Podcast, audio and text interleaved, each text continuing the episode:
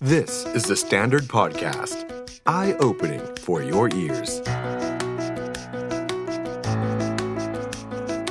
The SME Handbook. Presented by Thanakan UOB.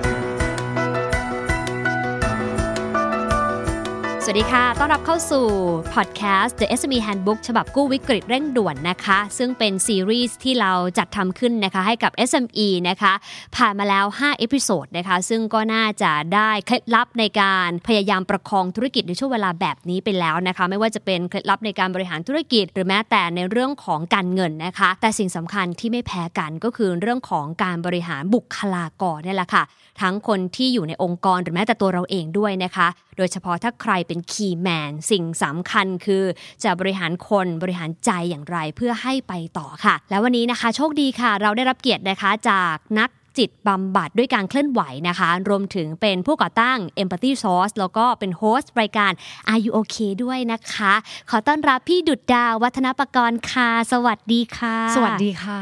ดีใจค่ะ ได้คุยกับพี่ดุดดาว เพราะว่าจริงๆ ก็ฟังอยู่นะคะ แล้วก็เชื่อว่าทุกครั้งที่ได้ยินเสียงเนี่ยก็จะเย็นขึ้นมาทันทีหนึ่ง step เลย วันนี้มาช่วย SME กันหน่อย ได้เลยค่ะยินนะคะดีมากอยากมามากเลยอ่า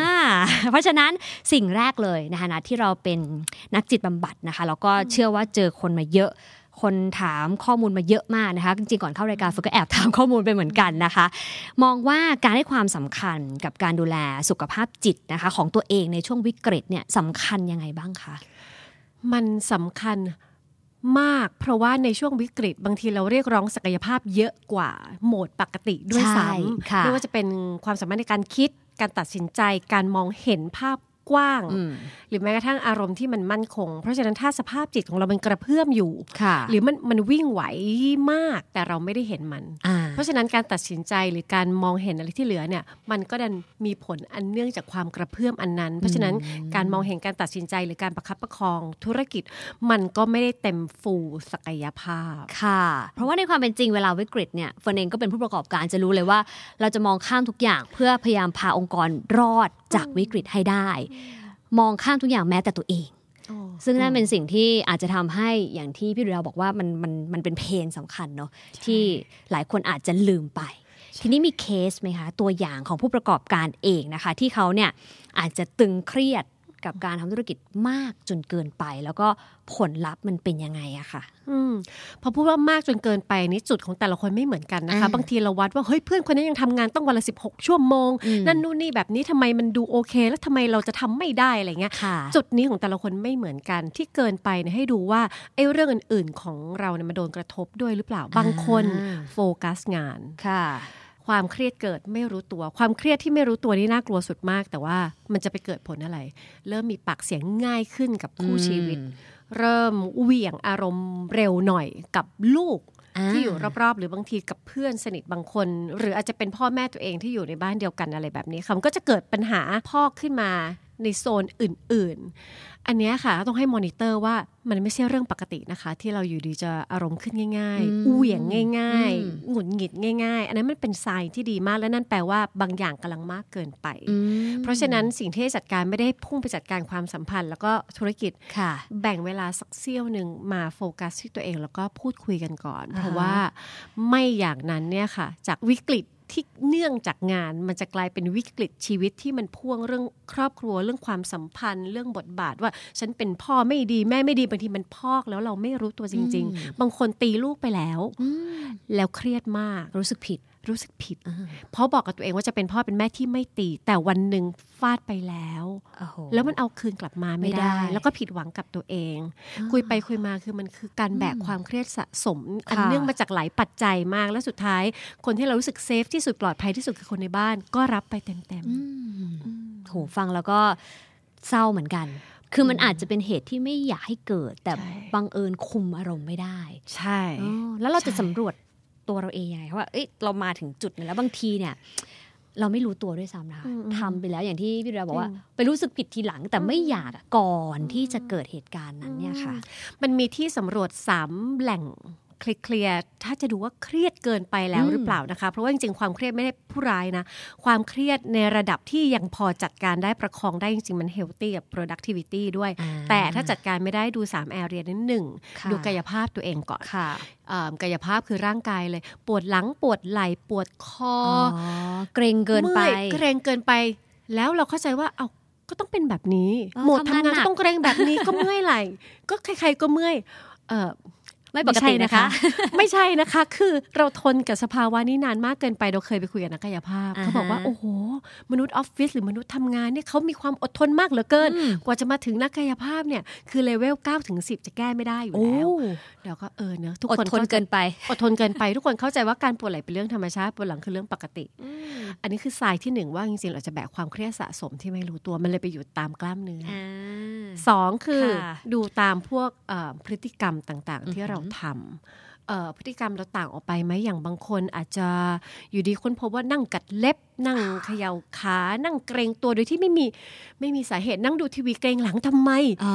หรือหายใจตื้นอยู่บ่อยๆ หรือบางคนอะอาจจะเคยดื่มบ้างเป็นครั้งคราววิทำไมสังเกตตัวเองหลังๆ ดื่ม เยอะดื่มหนักสูบบุหรี่มากยิ่งขึ้นอืมอะไรแบบนี้ก็ทำให้เราสังเกตหรือว่าหลับยากอืมนอนไม่ค่อยหลัตื่บนยากอะไรอย่างเงี้ยฝันค่ะเยอะใช่ใช่อ่าฮะสิ่งต่างๆ เหล่านี้ถ้ามันต่างออกไปจากชีวิตก่อนหน้านี้ แปลว่าค่ะมันมันมันกำลังสื่อสารอะไรบางอย่างว่าบางอย่างมันมันไม่ balance ไม่สมดุลอ่าฮะและวงสุดท้ายคล้าย ๆ แบบที่เล่าไปตอนแรกก็คือในวงอารมณ์อือหือในโซน emotion ของเราเนี่ยค่ะ เราก็เพิ่มง่ายหงุดหงิดง่าย อ่อนไหวง่ายไหมนะอืมอะ mood ทั่วไปของเราเนี่ยเราจะต้องให้ 80%ของวันเราครอบคลุมไปด้วยความหงุดหงิดอืมกังวลใจอืม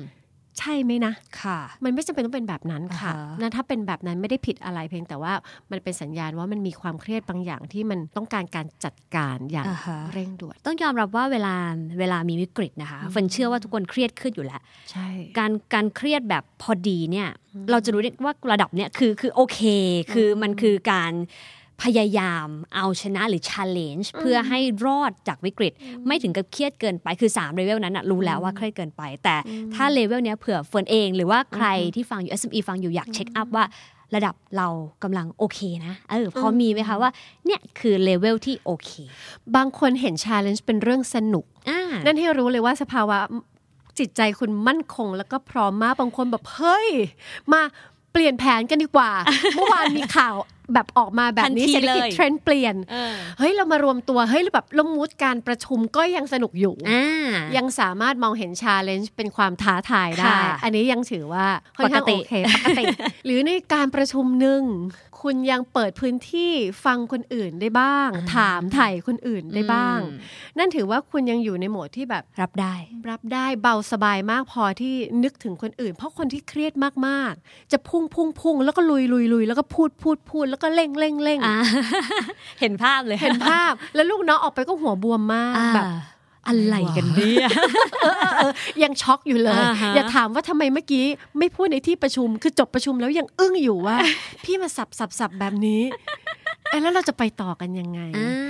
เพราะฉะนั้นทุ่มไปได้ค่ะ สุดแรงกันได้แหมธุรกิจนี้ก็เป็นสิ่งที่เราเลือกเพื่อเพื่อเพื่อใช้ชีวิตเพียงแต่ว่า เวลาอื่นๆล่ะ มันยังมีโหมด สนุกผ่อนคลายอยู่ด้วยไหมบางคนเลิกตอนเย็นแล้วไปตีแบดกับเพื่อนค่ะอยากจะผ่อนคลายแต่ในหัวเนี่ยไม่ได้คิดเรื่องแบดเลยนะอ๋อยังคิดเรื่องว่างานเดี๋ยวอพยู่รุ่งนี้จะประชุมอะไรจะทำแผนอะไรอย่างไร ไปกินข้าวกับเพื่อนเพื่อนคุยอะไรไม่รู้ละ เพราะว่าใจ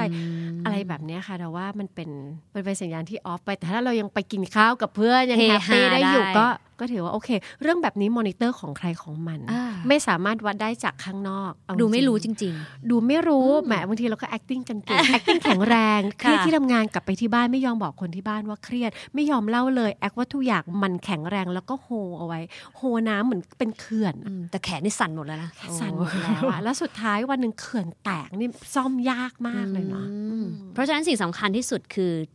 รู้ตัวเองค่ะ กลับมาดูสังเกตใช่ตัวเองนะคะใช่ว่าอ่าถ้ายังรู้สึกสนุกยังคิดว่าการประชุมนี้การฟันฝ่าอุปสรรคนี้เป็นชาเลนจ์เป็นความท้าทาย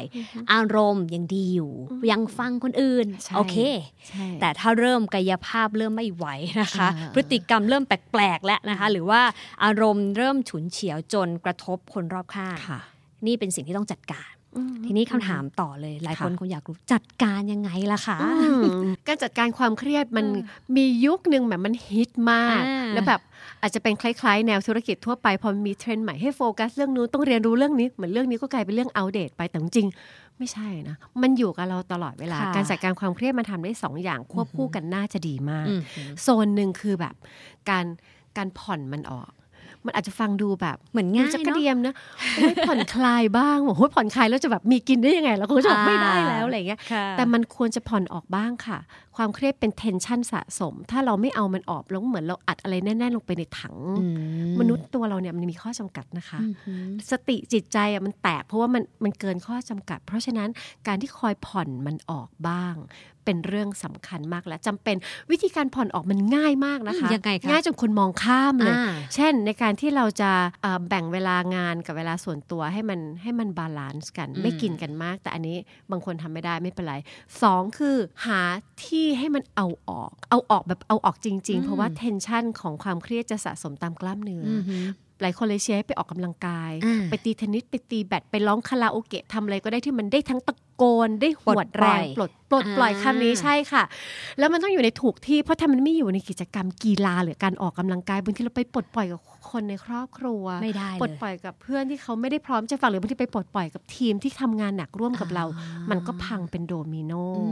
มหรือการปลดปล่อยนี้ทำได้ด้วยการสื่อสารเช่น การพูดคุยเรื่องเครียดๆหลายคนเข้าใจว่า เวลามันเครียด อย่าคุยเรื่องเครียดอ่าเดี๋ยวมันจะยิ่งเครียด แล้วเดี๋ยวเพื่อนก็จะเครียดค่ะ แล้วจะบอกว่าจริง ๆ มันสวนทางกันเลยค่ะอ่าฮะการนั่งคุยเรื่องเครียดเผชิญหน้า แล้วก็แบ่งปันมันช่วยแบ่งเบาาคือโลกใบนี้มันจะไม่ง่ายขึ้นให้เราโดยธรรมชาตินะคะ มันก็เป็นของมันอย่างนั้นเราอ่าควบคุมมันไม่ได้ค่ะแต่ถ้าเรามีใครสักคนข้างๆ นั่งเป็นฟูกก็แบบเออแชร์มาเครียดอะไรอืมมา เอ้ยเราอยู่นี่รับฟังแล้วไอ้คนพูดมันเหมือนได้ได้ถ่ายเทออกใช่ไหมอ่าคะถ่ายได้เทระบายคือการเนอะย่อยระบายบรึบรึบรึบรึบรึบเพื่อนก็นั่งอยู่ตรงนั้นอืมเราจะอยู่ในโลกยากๆได้อย่างแน่นใจอะอืมใจมันแน่นๆอะมันมีค่ะใครสักคน สิ่งนี้สำคัญมากนะคะ กับภาวะวิกฤตอ่าฮจะไปแบบหวงหวงๆเนี่ยบางทีมันจะวิววิวๆอืมไม่มีใครอยากอยู่ในโหมดนั้นใช่เวลาเราใช่ตัดสินใจเรื่องธุรกิจค่ะอันนี้คือฝั่ง เอาออกคือฝั่ง relief มันออกอืมหืมแต่อีกฝั่งหนึ่งอันนี้คือทำงานกับมันโดยตรงค่ะ มันถึงเรียกว่า stress management อืมก็คือการจัดการความเครียดค่ะอันนี้มันอาศัยเวลาและพื้นที่ในการที่จะโฟกัสกับสิ่งนี้หน่อย อย่าอืมทำควบคู่กับการทำอย่างอื่น คือแบ่งเวลาให้มันทีบางคนทำแค่ 15 นาทีก็เสร็จหนึ่งคือยอมรับก่อนว่าเครียดความเครียดไม่ใช่ว่าเราอ่อนแอเราทำงานไม่เก่งหรือว่าเราเราไร้ประสิทธิภาพนะคะ ไม่ใช่เลย จริง ๆ แล้วการที่เรายอมรับว่าเครียดอะเท่มากค่ะเฮ้ยมีคนมาถามเฮ้ยวันนี้เป็นยังไงบ้างอะอ๋อเครียดอ่า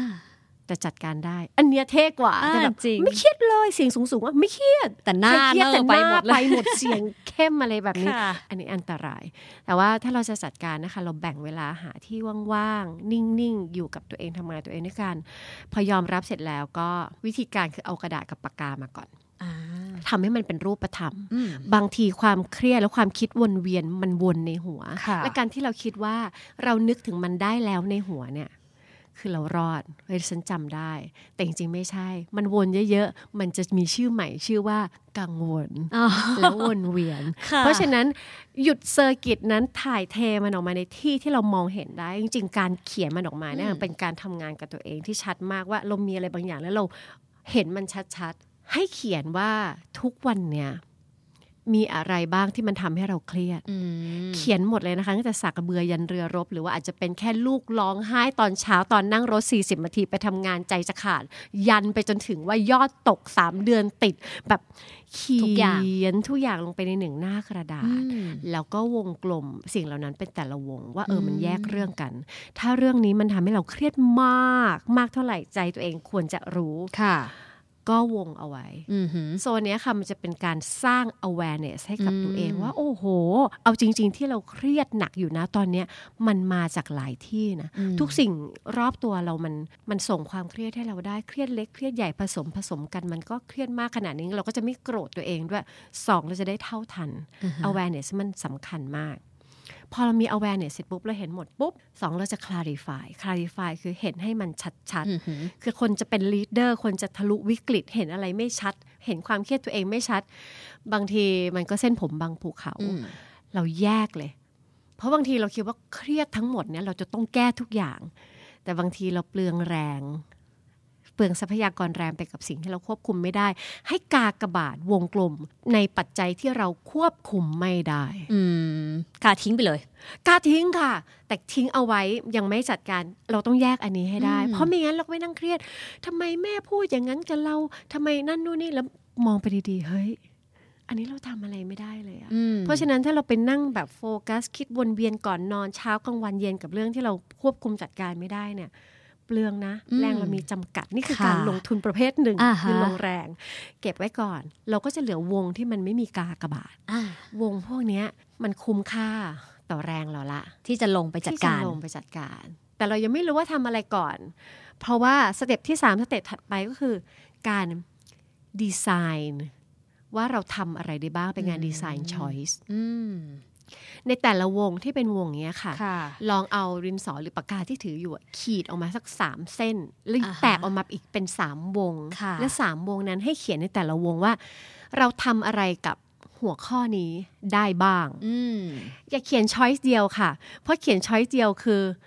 ได้ก็ได้ไม่ได้ก็ตันเลยอ่าเหมือนแบบไปจำกัดกรอบของตัวเอง ใช่ค่ะ เขียนแต่ละวงว่าเราทำอะไรได้บ้างอือหือเช่น ลูกน้องเข้าประชุมไม่พูดเลยอืม เครียดนะสำหรับคนเป็น leader ต้องการไอเดียมาทำอินโนเวชันค่ะลูกน้องไม่พูดเลยทำอะไรได้บ้าง อาจจะเขียนวงที่หนึ่งว่าแบบให้ reward ให้ reward อ่าอ่านเผื่อจะได้ หรือสองบังคับเลย ออกเป็นกฎหนึ่งไอเดียหนึ่งคนอะเป็นนโยบายสนุกสนุก ช่วงเวลาเนี้ยค่ะ อยากให้ใช้กระบวนการคล้ายๆ กับการระดมสมองตัวเอง อย่าเพิ่งไปยั้งว่าเฮ้ยไอเดียนี้ work ไม่ work ทำได้ไม่ได้ no ค่ะ ให้เทลงมาก่อน ใครได้มากกว่า3 choice ก็ไม่มีปัญหาอืมดีเลย คนมี choice เยอะความเครียดมันจะน้อยลงใช่เราก็ทำมาถึง3วงนี้ค่ะเรา design choice เสร็จแล้วปุ๊บ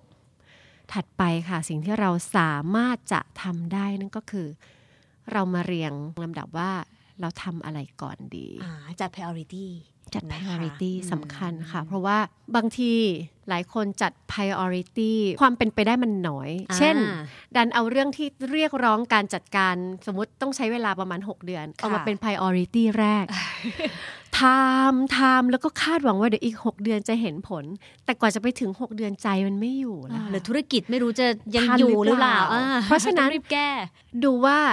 ไอ้วงเครียดข้อไหนอะมันจัดการได้เร็วที่สุดอ่าจัดการได้เลยอ่าฮะเอามาเป็น priority ที่หนึ่งมันเป็นกำลังใจด้วยนะคะถูกเหมือนยิ่งถ้าเราจัดการสิ่งที่ทำได้เร็วสำเร็จเร็วเนี่ยจริงมันก็จะมีกำลังใจไปแก้เพลงที่2 3 4ต่อไปด้วยอ่าใช่ แบบนั้นเลยค่ะพอค่ะเรามาเรียงปุ๊บแล้วเราก็ทีนี้อยากทำอะไรกับตัวเองคือมันเห็นแค่นี้ข้อมูลเต็มมือ จริงๆ เอาแค่คุณวงอันแรกได้ที่มี awareness จริง ๆ ความเครียดหายไปเยอะเลย เยอะเลย แล้วพอคุณดีไซน์นะคุณเห็น choice พอแต่ละวงความเครียดทำอันนี้แล้วมันได้ระดับหนึ่งยังเหลืออีกตั้ง choice ตั้งสองอันที่ทำได้ คือมันมีแต่ความหวังและมีความเป็นไปได้ค่ะสองอย่างเนี้ยค่ะความหวังกับความเป็นไปได้นี่แหละ ช่วยลดความเครียดได้เยอะเพราะหลายครั้งที่เราเครียด เพราะว่าติดติดตันค่ะเราหมดหวังอืมเรา ไม่รู้ว่าจะทำยังไงต่อ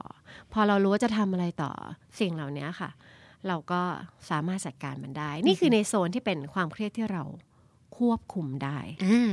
แต่ต้องซื่อสัตย์นะ คือแบบว่าบางคนแบบ โอ๊ยทั้งกระดาษมีสองวงเอง ไม่มีอะค่ะ แต่ว่าจมันต้องริงมากกว่านั้นอยู่แล้วๆโดยเฉพาะยุคนี้นะค่ะเราท้าทายการอยู่ในยุคโควิด ในโครงสร้างประเทศที่ทุกอย่างเกิดขึ้นแบบนี้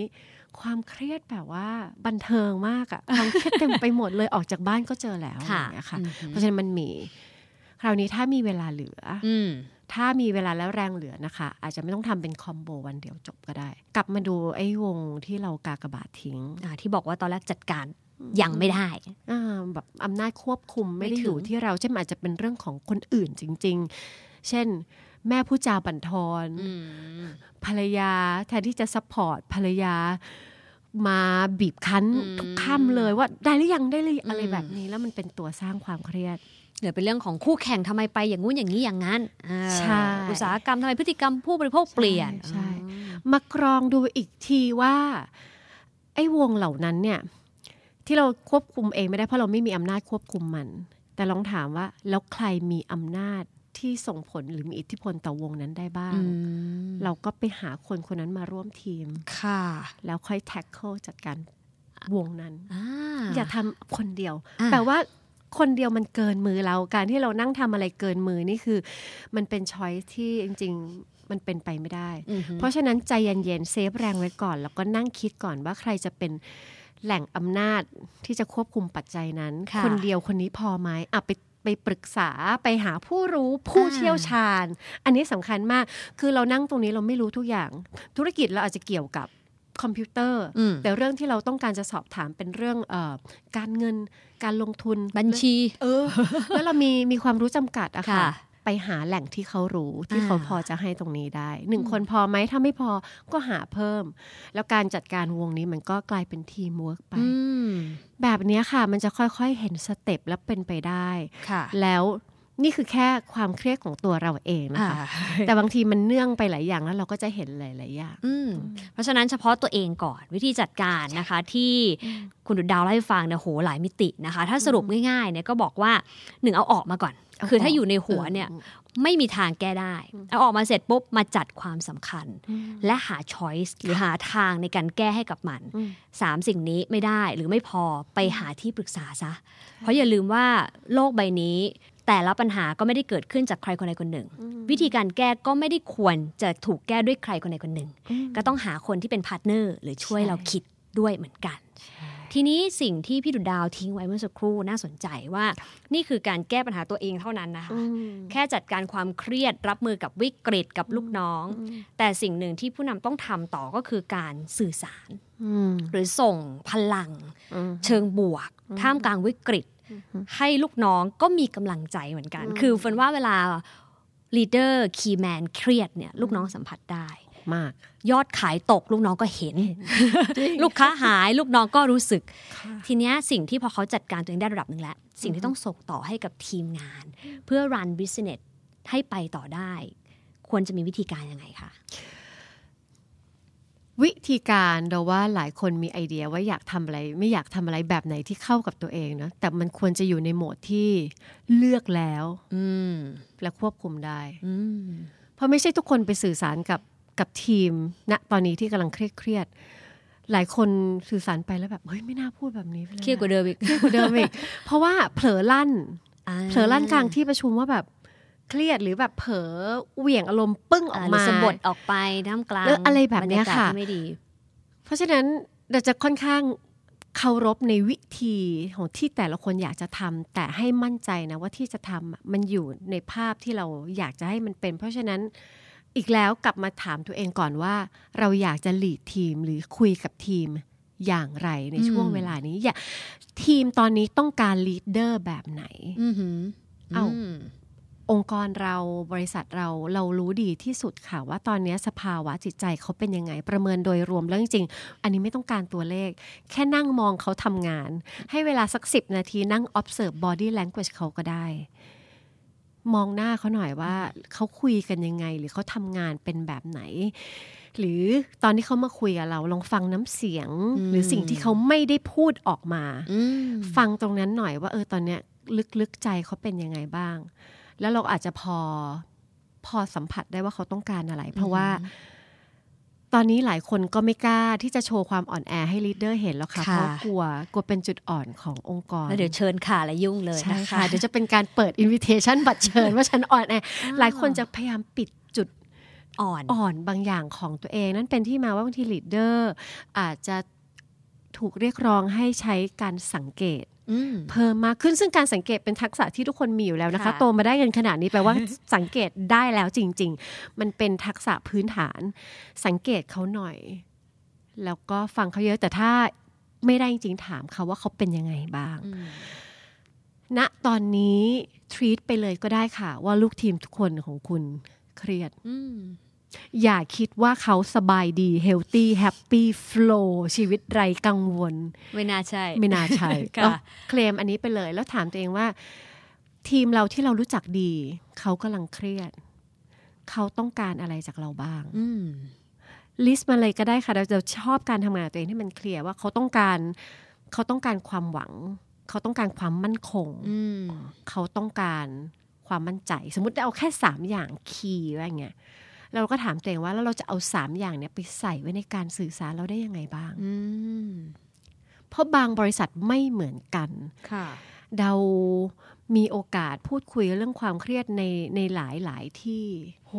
ลีดเดอร์ของแต่ละที่ก็เป็นลักษณะคนละแบบอืม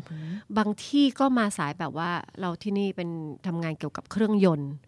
ขอมาแบบปังปังปังปังปังผมจะไม่มาแบบ soft นั่นโน่นนี่ไม่ต้องโเคอ้อมใดๆไม่ต้องอ้อมใดๆแต่ปังแบบ show support ค่ะทำยังไงอาหามา แต่บางที่เป็นธุรกิจที่เต็มไปด้วยคนที่ต้องใช้ความละเอียดอ่อนในการทำงาน เพราะฉะนั้น leader เขารู้สึกว่าเขาอยากจะเป็นฟูกใจอ่าให้กับทีมเขาอะไรแบบนี้ค่ะเพราะฉะนั้นจำเป็นต้อง clarify แล้วถามตัวเองว่าจะแสดงออกมันอย่างไร บางคนแสดงออกด้วยคำพูดแล้ว แล้วรู้สึก work เช่น พูดตรงๆเลยว่า พี่มั่นใจ เรามั่นใจ ผมมั่นใจว่าเราลองอันนี้ไปแล้วสามเดือน จะมีแนวโน้มว่ายอดขายมันจะขึ้นอ่าอ่าเขาอยากได้เขาอยากได้ความมั่นใจเราพูดไปเลยว่าเรามั่นใจค่ะมั่นใจจากอะไรก็โชว์ research โชว์ตัวเลขอะไรไปอืมโชว์เทรนด์หรือบางคนก็พูดว่ามั่นคงแต่พูดว่ามั่นคงพูดลำบาก บางคนเอาความมั่นคงไปอยู่ในน้ำเสียงค่ะ แววตา body language เอาจริง ๆ นะคะ จริง ๆ body language ของ leader สำคัญมาก จริง และน้ำเสียงของ leader สำคัญมาก เอาสิ่งที่อยากจะมอบให้พนักงานตอนเนี้ยค่ะ ไปใส่ในน้ำเสียงและ body language ถ้าเขาต้องการความมั่นคงที่โลกใบนี้ยังให้เขาไม่ได้ ธุรกิจยังให้เขาไม่ได้ แต่สิ่งหนึ่งที่ที่เขาจะได้ก็คือจากน้ำเสียงแน่นๆอือหือที่เราคุยกับเขาตามงานเขาถามไถ่เขา หรือเล่าเขาว่าเออเราเรามีแพลน strategy ข้างหน้าอย่างไร เราจะไปด้วยกันอย่างไรอ่าฮะสิ่งเหล่านี้ช่วยได้ หรือถ้าเขาต้องการความมั่นใจ นั่นแปลว่า leader ก็เพิ่มตรงนั้นให้กับตัวเอง และเป็นเหมือนคุมความมั่นใจให้กับเขาอือหือเพราะถ้าเมื่อไหร่ก็ตามเขาต้องการความมั่นใจ แล้วเราก็พยายามบอกเขาว่า มั่นใจสิมั่นใจแต่เสียงเรานี่เครือมาก เสียงเราแบบสั่นมากแหว่งมากอ่าฮะเขาจะมองหน้าแล้วเขาจะสัมผัสได้ทันทีค่ะว่า เดี๋ยวก่อน มั่นใจจริงเหรออะยูยังไม่มั่นใจเลยยูมาเรียกร้องความมั่นใจจากเรา เขาจะรู้สึกเขาถูกเรียกร้อง และการถูกเรียกร้องเพิ่มมาก ๆ เราก็จะไปสร้างความเครียดเพิ่มให้กับลูกทีทีมงานมแล้วมันก็จะเป็น loop แบบเนี้ยค่ะอือหือว่าเราก็นั่งทำงานกันอยู่ในดงความเครียด เพราะฉะนั้นความเครียดเราในฐานะ leader ผู้นำองค์กร จัดการให้มันอยู่ในวงของเราเองอืม และอะไรที่มันเปื้อนหรือไปเชื่อมโยงกับคนอื่น ก็ให้อยู่ในเลเวลที่ควบคุมจัดการได้และเลือกแล้วค่ะปรับได้บ่อยเท่าที่ต้องการอ่าฮะแล้วไม่ให้ไปเปื้อนคนอื่นดังนั้นสิ่งที่เฟิร์นน่าจะพอจับประเด็นได้จากคุณดุจดาวนะคะ คือรู้เราก่อนอ่าใช่รู้ตัวเองก่อนสำคัญที่สุดเลยว่าตัวเองเครียดนะและจัดการกับมันสองคือรู้เขาใช่รู้ลูกทีมเนี่ยว่าเขาต้องการอะไร แล้วให้ในสิ่งที่ลูกทีมต้องการในช่วงเวลาแบบนี้ อยากจะรู้ตลาดด้วยค่ะ มีตัวอย่างไหมคะว่า ผู้นำที่จัดการความเครียดได้ดีอือฮึแล้วสามารถที่จะดันธุรกิจที่ลุ่มลุ่มดอนดอนๆให้ไปต่อได้ มีเคสที่น่าสนใจอยากแบ่งปันให้กับ SME ได้ฟังบ้างไหมคะ มีค่ะ แล้วก็ได้มีโอกาสเห็นแล้วก็ แล้วก็อึ้งไปเลยกับอ่า กับช่วงช่วงช่วงภาวะวิกฤตแบบนี้บางทีเราไม่ได้คาดหวังให้ทุกคน energy บวก happy ดีค่ะแต่วันนั้นได้มีโอกาสไปที่องค์กร แล้วผู้นำที่เป็นที่เป็น top leader ก็ลงมาแบบ วันนี้แบบเอาสนุกสนุกเลยนะวันนี้ชวนเขามาคุยให้เขาทำงานกับตัวเองเข้าใจตัวเองเอาเท่านี้เลยเพราะว่าอยากให้เขาสนุก เพราะเนี่ยจะต้องใช้แรงกับใช้แรงสมองพวกเขาอีกเยอะมาก ๆเลย ในต่อไปเพราะฉะนั้นวันเนี้ย แบบไม่ทำงานเลยขอเป็นเท่านี้ชั่วโมงทำอันนี้อันนี้อันนี้นะ เพราะว่ามีแพลนจะทำอย่างนี้อย่างนี้อย่างนี้อย่างนี้เนี่ยตอนนี้ธุรกิจกำลังจะไปได้ด้วยดี ก่อนหน้านี้เนี่ยก็ชวนเขามาคุยเรื่องแบบ เรื่องความทุกข์เรื่องอะไร คือเขามีการจัดการอารมณ์ของพนักงานอืมกับตัวเขาเองค่ะ ในภาวะที่แบบ เดี๋ยวก่อนนี่คือวิกฤตเหรอนี่คือวิกฤตเหรอใช่แล้วเขาก็รู้ว่าการทำแบบนี้คือเขา prep ไปกับ long run กับมาราธอนวิกฤต อันนี้ของเขาอะค่ะค่ะ แล้วจริงๆเขาบอกว่าเนี่ยยอดขายเขากำลังแบบกำลังขึ้นเลย แต่ขึ้นแล้วก็ไม่ได้แปลว่าต้องหยุดทำอ่าขึ้นแล้วก็แปลว่าเฮ้ยเขาก็ต้อง maintain เพราะฉะนั้นอะไรที่เคยทำมาก่อนหน้านี้ แล้วมันมัน work แปลว่าค่ะก็ทำต่อไปอ่าฮะควบคู่กันไป แล้วเรายืนอยู่ตรงนั้นนะแบบขนาดเราไม่ใช่พนักงานอืมแต่เข้าไปเจอเขาวันเดียวคือ mentality แบบนี้เนี่ยแล้วพอกวาดสายตาไปดูอีกห้าสิบหกสิบชีวิตที่แบบ อยู่ตรงนั้นคือแบบ เฮ้ย คุณคุณผ่านโควิดกันมา แบบนี้เหรอมเพราะว่าอ๋อฉันเขาหันไปเจอ leader เขาอะค่ะ ค่ะ leader เขายังยัง tension free ซึ่งจริงๆแต่ว่าหลังบ้าน ไม่น่าจะ tension free ขนาดนี้ค่ะแต่ว่าเมื่อไหร่ก็ตามที่เขาอยู่ต่อหน้า acting ในฐานะ leader กับลูกทีม เขา clear ตรงนี้ได้ของเขา เขาก็สร้างความมั่นใจกับลูกทีม เขาสร้างความมั่นใจให้กับลูกทีมแล้วก็ เขาก็บอกเออเนี่ยยอดขายมันกำลังขึ้นอืมแล้วมันก็ขึ้นอยู่ จริง ๆ สิ่งที่มองไม่เห็น เช่นเรื่องอารมณ์นะคะ เรื่องความเชื่อมั่น กลายเป็นสิ่งที่ดูเหมือนสำคัญไม่น้อยในภาวะแบบนี้ใช่แล้วก็ต้องถูกส่งต่อโดย key man จริงใช่ค่ะ คือจริง ๆ ข้อได้เปรียบของคนที่เป็น key man ก็คือเขาอาจจะแบบว่าตั้งอยู่อาจจะเป็นคนเดียวหรือสองคนหรือสามคนในธุรกิจที่ไม่ได้ใหญ่มากอะแต่ทุก step ของเขาทุกแววตา ทุกการทักทายของเขาตอนอืมเช้าจริงๆมันมันตัวเปิดพลังอะค่ะ คือถ้าตอนเช้ามาเอ้ยวันนี้แย่อะ เฮ้ยวันนี้มันเป็นไงบ้างอันนี้เสร็จยังเฮ้ยทำไมมันเป็นแบบนี้ถ้าเข้ามาด้วยเสียงแบบเนี้ยอืมใจคนที่เหลือที่ได้ยินเป็นสิบสิบคนก็ร่วงๆอือหือแต่ถ้าน้ำเสียงมันเป็นอีกแบบถามว่าค่ะเฮ้ยวันนี้เป็นยังไงบ้างเฮ้ยสุดสัปดาห์เป็นยังไงเฮ้ยโอเค เดี๋ยวเราทำกันเฮ้ยเดี๋ยวเราคุยกันเดี๋ยวประชุมค่อยคุยก็ได้ให้ใจเย็นเฮ้ยวางเวลาไว้แล้วจัดการไว้แล้วตามสเต็ปตามนั้นแหละเฮ้ยโอเค มันก็จะได้โทนอีกแบบหนึ่งอืมและนี่คือสิ่งที่บางทีเรามองข้ามอืม ซึ่งสิ่งที่เขาส่งต่อมาก็จะดีกับในแง่ของทีมงานทีมงานและสุดท้ายก็จะส่งผลมายังผลงานด้วยเหมือนกัน ใช่ค่ะนะคะใช่เลยเพราะว่าการที่ลีดเดอร์ไม่ได้จัดการความเครียดตัวเอง บางทีเราจะไปตกอยู่ในกลไกที่ว่าเราจบโปรเจกต์โปรเจกต์คือโยนความเครียดความกังวลของเราให้คนรอบ ๆ ตัวอืม แล้วเรากำลังเรียกร้อง productivity อย่างสูงจากพนักงานเรา จากเพื่อนร่วมทีมเรา แต่เราไปทำสิ่งที่เรียกว่าอุปสรรคต่อ productivity ก็คือ เติมความเครียดให้กับเขาค่ะ และสุดท้ายก็ไปเรียกร้องเอาผลลัพธ์จากเขา เขาจะแบบสับสนอืงมงงวยมากค่ะ แล้วเขาจะกรีดร้องอยู่ข้างในอือหือนั่นเป็นที่มาว่าเมื่อไหร่ก็ตามที่แบบ พนักงานเขาอยู่ในภาวะแบบนั้นมันอยู่ไม่ได้อืมเขาก็จะเริ่มลาป่วยบ่อยอ่าๆ ลาออกบ้าง ผลงานไม่ตามเป่าผลงานไม่ตามเป้าแน่นอนค่ะค่ะใจมันไม่อยู่อ่าคุณได้คนเก่งๆ ตั้งเรียงกันเป็นแผงเลยอะค่ะแต่ไม่มีใจจะทำงานถามว่าจะจ่ายเงินเท่านั้นทำไหมอืมเพราะฉะนั้นบางทีสิ่งเหล่านี้ค่ะมันอาจจะเป็นเรื่องเบา แต่ว่ามันสกัด productivity คนได้อืมเยอะมากเหมือนกัน ค่ะ ทีนี้ถ้า key man เขาเห็นเคล็ดลับแล้วนะคะ แล้วก็รู้แล้วว่าเขาจะจัดการตัวเองรวมถึงจะช่วยเหลือลูกทีม ให้นำพาองค์กรไปได้อย่างไร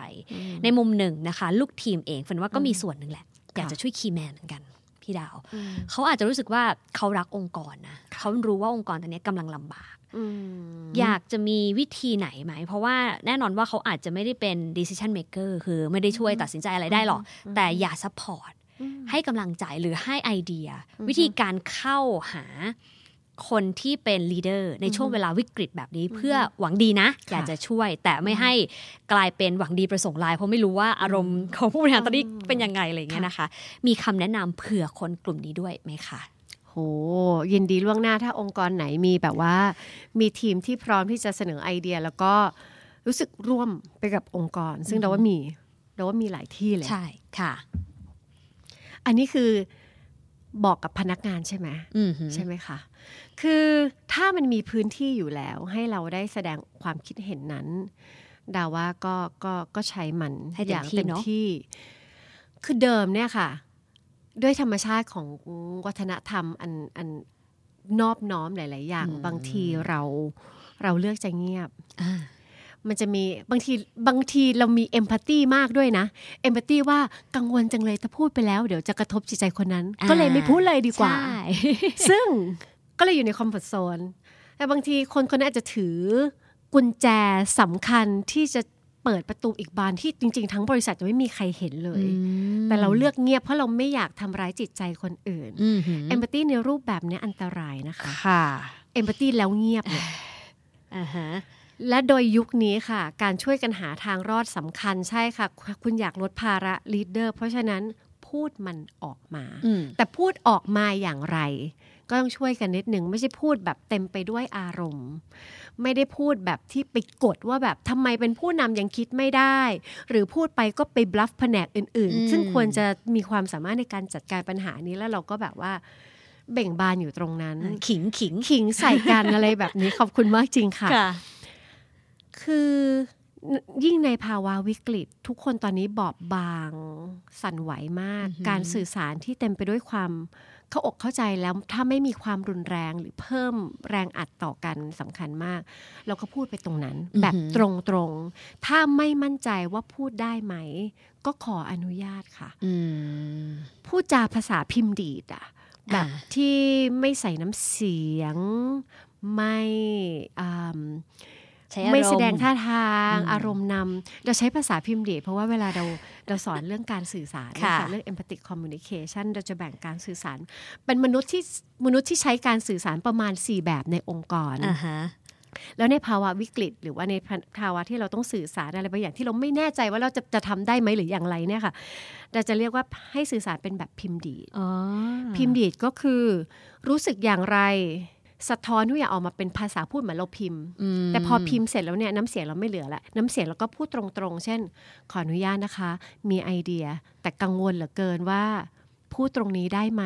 พูดตรงนี้ไม่แน่ใจว่าจะเปิดรับหรือว่าตัดสินใจกันไปแล้ว แต่มีไอเดียแบบหนึ่งค่ะถามนี่คือข้าไปเสียงพิมพ์ดีดตรงๆนี่คือเลยเสียงพิมพ์ดีดค่ะอ่าฮะพูดตรงๆเหมือนผู้รายงานข่าวตอนหลังอ่าตอนภาคค่ำค่ะที่แบบว่าเอ่อ พูดตรงๆแบบนี้ แล้วถ้าสมมติว่ามีความรู้สึกกังวล แทนที่เราจะแบบ เอ้ยเอ้ยอืมอะอืมไม่เอาค่ะ คนเขาตีความลำบากเขาเครียดหลายอย่างอยู่แล้วเขาจะอ่าฮะไม่ต้องใช้พลังงานมาเดาว่าเรารู้สึกอะไรเราบอกไปเลยรู้สึกค่อนข้างกังวลอือหือที่อยากจะแสดงความคิดเห็นอืมแต่ไม่แน่ใจว่ามันเป็นพื้นที่ที่ที่ใช่หรือเปล่าเพราะกังวลว่าเดี๋ยวจะหาแบบ จะกระทบกระกับทบอีกฝ่ายหนึ่งก้าวข้ามอะไรหรือเปล่าอืมแล้วคุณจะได้รับคำอนุคำอนุญาตจากลีดเดอร์ว่าแบบพูดมาสิอ่าฮะเมื่อนั้นก็เมื่อได้รับอนุญาตแล้วก็ใช้เต็มที่อ่าฮะแต่ยังเป็นพิมพ์ดีดอยู่ค่ะ เพราะไม่อย่างนั้นนะคะ มันจะมีอีกสามรูปแบบสามการรูสื่อปสารแบบอืมมีอะไรบ้างคะโอเค แบบหนึ่งที่เรามักจะบอกว่าแบบโหแบบเนี้ยอันตรายมากโดยเฉพาะยุคนี้นะคะ แบบแบบภูเขาไฟอืมโวเคโนเนี่ยค่ะ ถ้าฉันโกรธโลกจะต้องรู้ ถ้าฉันเศร้าโลกจะต้องเขย่าไปด้วย ถ้าฉันกังวลทุกคนจะต้องสัมผัสได้ เสียงนี่มาเลยเสียงนี่มาหน้าออกค่ะบางทีจังหวะการเดินเนี่ยบางทีก็บอกจังหวะนั่งจังหวะถอนหายใจ บางทีเราแบบเปิดประชุมมาลีดเดอร์บางคนสามารถปรับมูดห้องประชุมให้เป็นพื้นที่ลาวาได้ด้วยว้ายไหนอะไรคือแล้วแบบอารมณ์มันนำอย่างเงี้ยค่ะ คือเดิมในภาวะปกติหลายที่อาจจะยังทนได้ แต่ตอนนี้ทุกคนเปราะบางมากนะคะ เราไม่รู้เลยว่าเขาเจอวิกฤตอย่างอื่นอะไรในชีวิตส่วนตัวอยู่แล้วอือหือบ้าง เพราะฉะนั้นเราจะทนทานกับอะไรแบบนี้ได้น้อยอืมเพราะฉะนั้นแบบ volcano ระเบิดไหลหน้าไปได้ไกล ๆ อาจจะไม่ใช่วิธีที่จะช่วยให้เจอทางออกร่วมกันอ่าฮะข้ามได้ข้าม ข้ามได้ข้าม skip เลยค่ะ skip skip skip อ่าฮะถัดมาจะเป็นเอ่อเขาเรียกว่าอะไรตัวนิ่มเหรอคะ armadillo อ๋อตัวนิ่ม การสื่อสารแบบนี้อย่างที่บอกบางที empathy มากมีอะไรจะพูดไหม หดเลยจากนั่งตัวตรงๆ ก็ก้มหน้าโค้งหลัง แล้วก็ไปดู iPad หรือแบบกดโทรศัพท์ เราหดเพราะเรารู้สึกว่าการการถูกเอื้อมมาแตะมาถึงเราเราเงียบดีกว่า เขาก็จะเออเออออออได้ได้ได้ แล้วจริง ๆ ลึกๆ ก็อาจจะไม่ได้ได้จริงอืมๆจากใจนึกออกไหมค่ะและอันนั้นน่ะยิ่งน่ากลัวค่ะ แล้วมันจะไม่เกิด innovation อ่าฮะแบบที่สามเป็นแบบ บริตนี s สเปียขอโทษพูดชื่อเขาแบบหอกนะใช้คำว่าสเปียคือหอกอ๋อหอกคือมันทิ่มอ๋อทิ่มเป็นจุดๆทิ่มเป็นที่ที่คือการสื่อสารที่มันทิ่มแทงอะค่ะ หรือการชี้เป้าล็อกอะไรบางอย่าง มันทำให้คนรู้สึกเจ็บอ๋อกลัว มันจะมีนะคะลองค่อยๆ observe ก็ได้บางทีในที่ประชุมที่คนกำลังแชร์ไอเดียกันอยู่ขึ้นมาอะไรเงี้ยแล้วมันจะบางทีบางที่จะมี ad lib คือการพูดแบบแหมอีกแล้วนะอืมคิวไอเดียขึ้นมาเลยอืมอ อฟอ๋ออ่าอ่าก็ทำได้นี่อ๋อเฟิร์นเป็นคนทำหรืออะไรแบบเนี้ยที่มันแบบพูอ่าดอ่าอ่าแบบเนี้ยค่ะ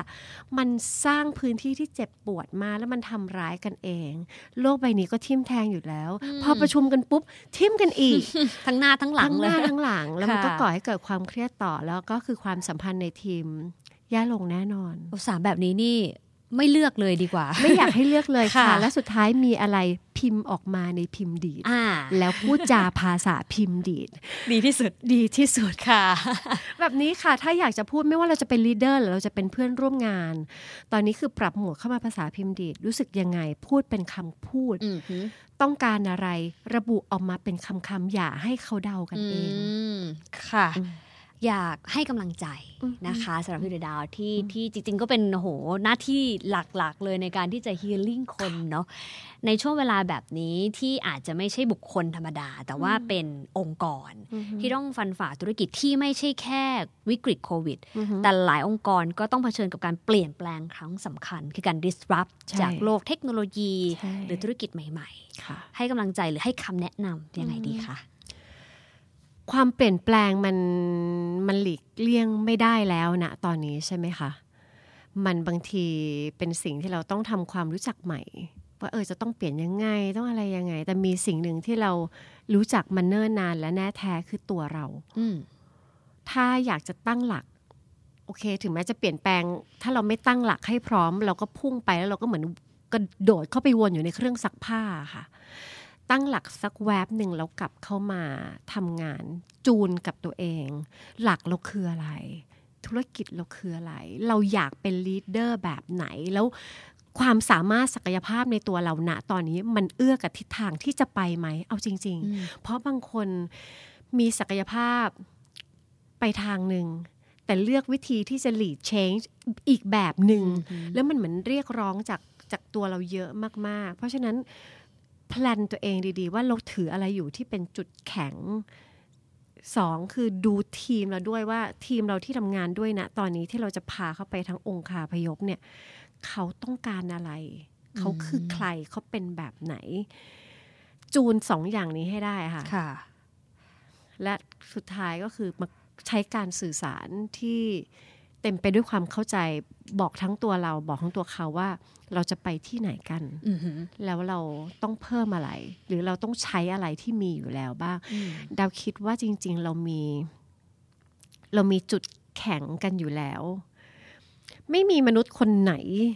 ที่ไม่มีจุดแข็งเลยนะคะอืมถ้าเรานึกถึงจุดแข็งตัวเองไม่ออก ปัญหาไม่ได้อยู่ที่ที่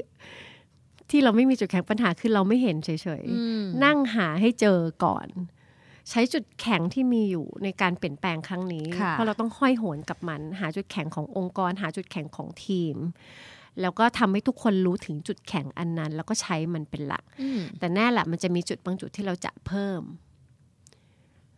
อันนั้นก็ค่อยบอก แต่ถ้าเราไม่บอกจุดแข็งของสิ่งที่เรามีอยู่แล้วเลย แล้วค่ะเราก็โหมทั้งทีมและตัวเองและองค์กรว่าเราขาดอะไรบ้างอืมช่วงนี้กำลังมาเลย เราเอาวัดยัง เราเอาวัดยังไอ้ growth mindset